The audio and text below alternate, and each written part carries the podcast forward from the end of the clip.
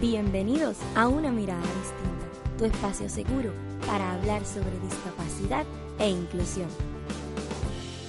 Yo soy Cristal y cada jueves traigo contenido divertido para que aprendas cómo con pequeños cambios podremos alcanzar la verdadera inclusión. Si te interesa aprender sobre las personas con discapacidad visual desde una perspectiva divertida, diferente, amena, universal y sobre todo muy entretenida, te invito quedes a escuchar.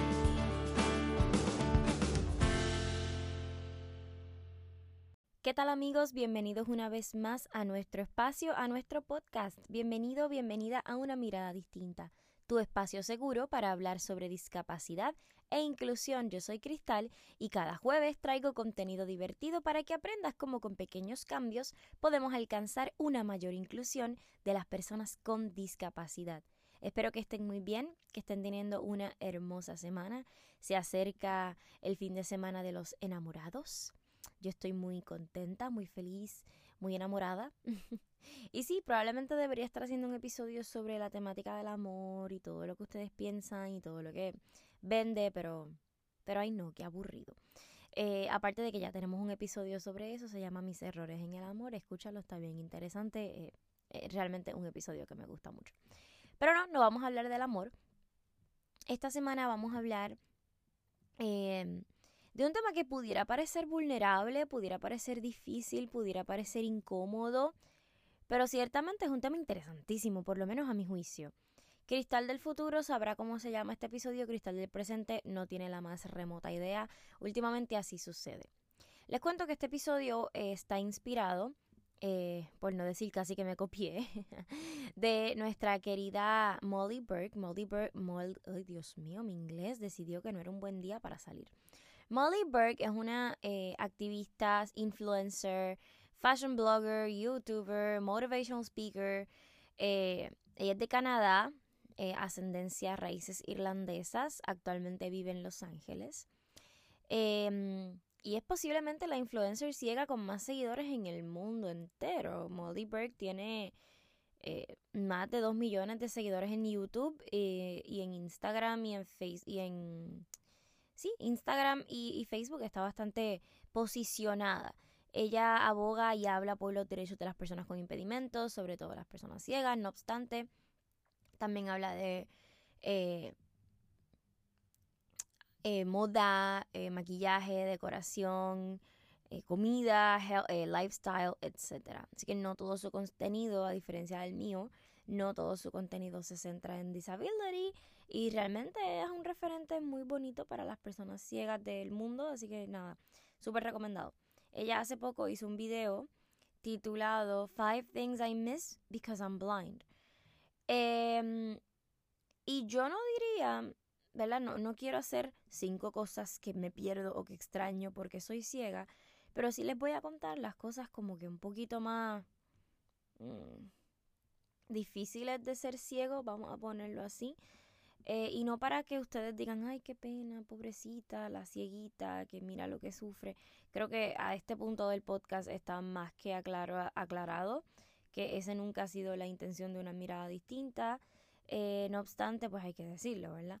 Lo que sí es que nada, es para que ustedes vean y puedan crear empatía y se pongan en nuestros zapatos eh, y piensen, ¿verdad?, qué puedes hacer tú para hacer un mundo mejor.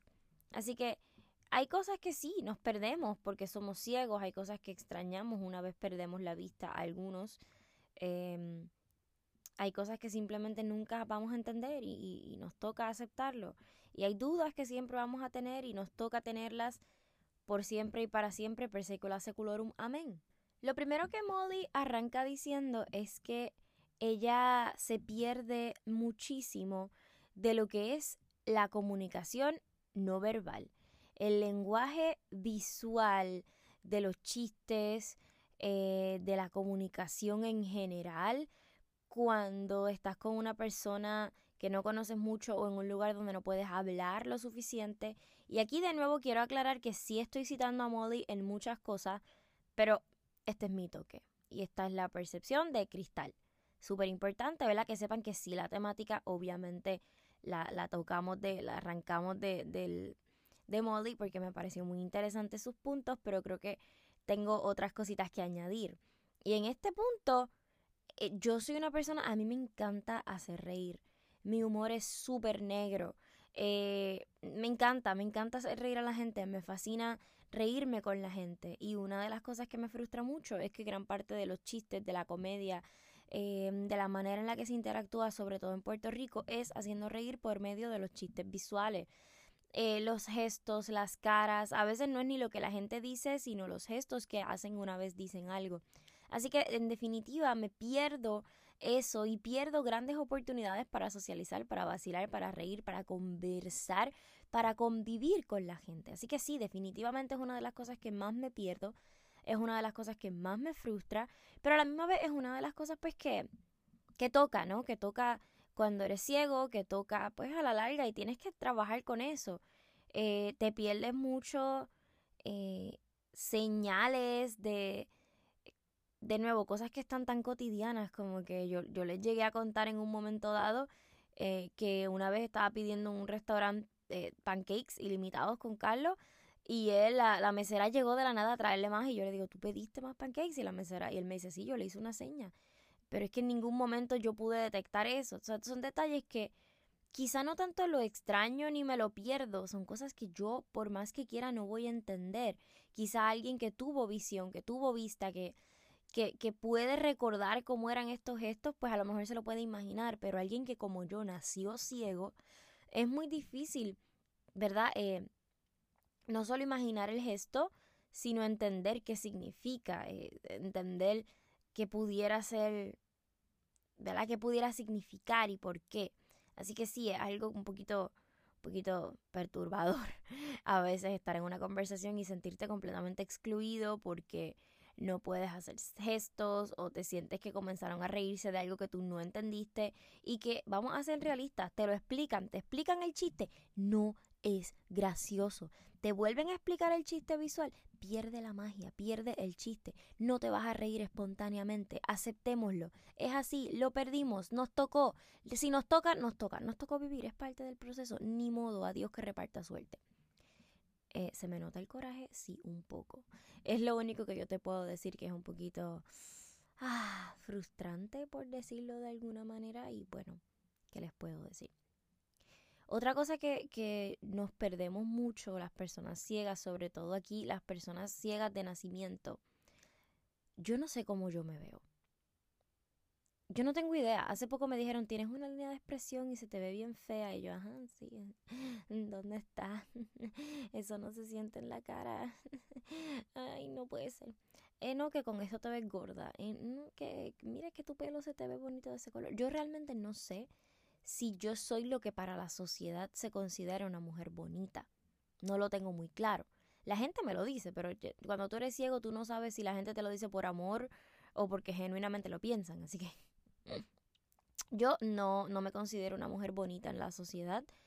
O no lo sé. No sé si soy bonita, no sé si soy fea, no sé si estoy gorda, no sé que, no, no lo sé. Tenemos una percepción de nosotros mismos un poco extraña. Yo no sé lo que es una peca, yo no sé lo que son líneas de expresión, yo no sé lo que son arrugas, manchas en la cara, ¿qué es eso? Son cositas que yo por más que quiera no, no las puedo ver, no, no, no hay manera de entender. Em, y bueno, toca vivir con eso, no me molesta. De hecho, yo tenía una amiga, una amiga muy cercana en la high school y mi mamá pues no las conocía porque yo acababa de entrar a la escuela y no, ella fue de las primeras personas que me habló. Y cuando se la presentó a mi mamá, le digo, mamá, ellas son fulana, sutana y mengana. Y al otro día mami me dice, tus amigas. Y yo, sí, ¿qué pasó con ella? ¿Cómo se llama la que tiene tal cosa en la cara? Mi amiga tenía una especie como de lunar. En, la gente le decía una verruguita, pero realmente no sabemos lo que es, en la cara. Nada nada del otro mundo, yo ni lo sabía. Yo ni siquiera lo sabía. Yo me enteré porque mami me preguntó. Ni sabía. ¿Por qué, ¿Por qué debería saber? No lo sé. La cosa está en que no me me lo pierdo. No, no sé cómo son las personas físicamente. Realmente yo sé que Chayanne es guapo porque todo el mundo dice que es guapo y porque semejante voz no puede salir de un hombre feo. Lo siento, el que diga que Chayanne no canta, no, no canta tan bonito, no tiene el mega registro, pero su voz es preciosa. En fin, el punto es que no tengo, no tengo capacidad para decir qué es lindo, qué es feo. Eh, no la tengo, no tengo capacidad para entender cómo yo me veo, no tengo capacidad para entender cómo se ven los demás, ni mucho menos entender qué cosa se ve estética o qué cosa se ve arrugada o el envejecimiento, las pecas, las arrugas, los lunares. No sé cuál es la diferencia entre una peca y un lunar. Por favor, no me, no me, no me llenen los comentarios explicándome esto. No, no piensen que nadie ha intentado explicarme esto. en fin, ¿qué les puedo decir? Así soy, así, así son. Así que, pues, nada. nos toca, nos toca vivir con esto. Y estoy desde las más sencillitas hasta las más fuertes. Pero, por ejemplo, ¿qué me pierdo? La combinación de colores, la decoración, eh, el diseño, la moda, el maquillaje. Aquí es un poquito de prueba y error, porque claro, a mí me gusta maquillarme, a mí me gusta sacarme un poquito de partido, a mí me gusta tapar ciertas cosas que sé que están en mi cuerpo y que quiero tapar, como las ojeras de mapache. A mí me gusta maquillarme. Me gusta escoger ropa bonita, me gusta combinar zapatos con ropa, con carteras, con todo. Me encanta, soy fanática. Me fascina. ¿Y qué sucede? Que no siempre se puede. O que no siempre se hace de la manera correcta. Sobre todo cuando eres ciego y tenías un concepto de un color y resulta que la subtonalidad de ese color no combinaba con la subtonalidad del otro color. Y a veces uno dice, si yo no fuera ciega, yo sería la dura del maquillaje o la dura de las modas. Pero tal vez si yo no fuera ciega no me gustaría la moda, quién sabe. El punto es que siendo ciega me pierdo eso. Me pierdo la capacidad de entender genuinamente el color, la percepción, el, el concepto, ¿no? De la, la combinación de los colores, cómo yo no entiendo lo que es un subtono, qué es un subtono, cómo funciona eso. No sé, yo sé que las bases de maquillaje tienen subtono y que los colores tienen subtonalidades, porque pues dependiendo de cómo les dé la luz, creo, no tengo idea, pero son cosas que me pierdo. Y a veces suele ser frustrante, sí, suele ser frustrante porque pues a mí me gusta, si no me gustara la moda, si no me gustara lo estético, si no me gustaran este tipo de cosas, pues mira, fine, no me duele tanto. Por ejemplo, a mí no me encanta tanto la decoración de interiores. No es lo mío, no es como que, ah, sí, quiero, me encanta este, este tipo de decoración, me encanta este otro estilo de No. Pero en el maquillaje y en la moda sí. Y sí llega a doler hasta cierto punto. Es como, ay, si yo pudiera ver esto sería diferente. Ay, si yo pudiera ver esto sería como que, uff, sería súper cool. Otra cosa que nos perdemos inevitablemente es el entendimiento de cómo son nuestros seres queridos. Y esto lo dijimos al principio, ¿no? Yo no sé cómo son las personas que me rodean. Pero es triste no saber cómo es tu mamá, no poder imaginarte la cara de tu mamá, no poder decirle, qué bonita te ves, mamá. O, a mí yo se lo digo, porque hay veces que se pone cosas que me resaltan en los ojos y qué bonita mamá. Pero realmente, si tú me pones una foto de mi mamá de frente, yo no voy a saber que esa es mi mamá. No hay forma, por más que yo quiera. Y lo mismo con mi papá o con mi abuelo o con quien sea. Así que no, no tengo una imagen para recordar. No tengo nada físico que yo sepa.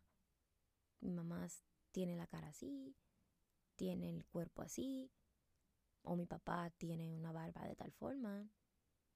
No pasa, no pasa, porque no, no puedo. No tengo ese nivel de residual visual. Así que no, no hay forma de. Y pues a veces es triste porque, pues no, obviamente tú piensas cómo se ve mi mamá. De verdad me parezco a mi mamá. Yo no sé lo que es saber que alguien se parece a otra persona.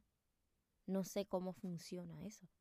Así que no, yo no sé cómo se ve mi mamá, no sé cómo se ven las personas que quiero y no los pudiera dibujar ni pintar, ni mucho menos los pudiera reconocer. ¿Pudiera ser algo triste? Sí. ¿Y cómo lo manejo? Pues pensando y reconociendo que no es mi culpa, que no está en mí, que no pasa nada y que eso no me impide amarlos y que eso no me impide sentirlos y que eso no me impide saber que están ahí. Y distinguir el parecido de la gente, se parecen demasiado. No me importa. Creo que es algo completamente superficial en el sentido de que se puede vivir sin saber esas cosas. Y la gente es muy clara en decírtelo. Así que, eh, normal. No me, eso sí que no me afecta. Ninguna de todas las cosas que les he contado llega al punto de afectarme emocionalmente, ni llegan al punto de hacerme sentir inquieta, incómoda o de juzgar y preguntarme si verdaderamente, si yo no fuera ciega o cuestionar.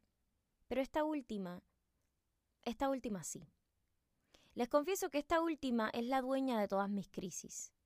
Y es posiblemente la causa más grande por la que yo a veces me cuestiono si yo no fuera ciega y odio al sistema y odio todo lo que está a mi alrededor y comienzo a tener mis peleas con Dios porque, bueno, todos tenemos algo débil, todos tenemos un punto. Mi caso es que cuando eres ciego te pierdes de la autonomía. Nadie, absolutamente nadie es capaz de decirme a mí que aunque viva solo, que aunque tenga eh, un chofer 24/7, lo que sea, nadie teniendo una discapacidad visual es completamente autónomo. Porque yo no puedo hacer una cita a tal hora o a cual hora sin antes tomar en consideración los horarios de las personas que me llevan o que me recogen.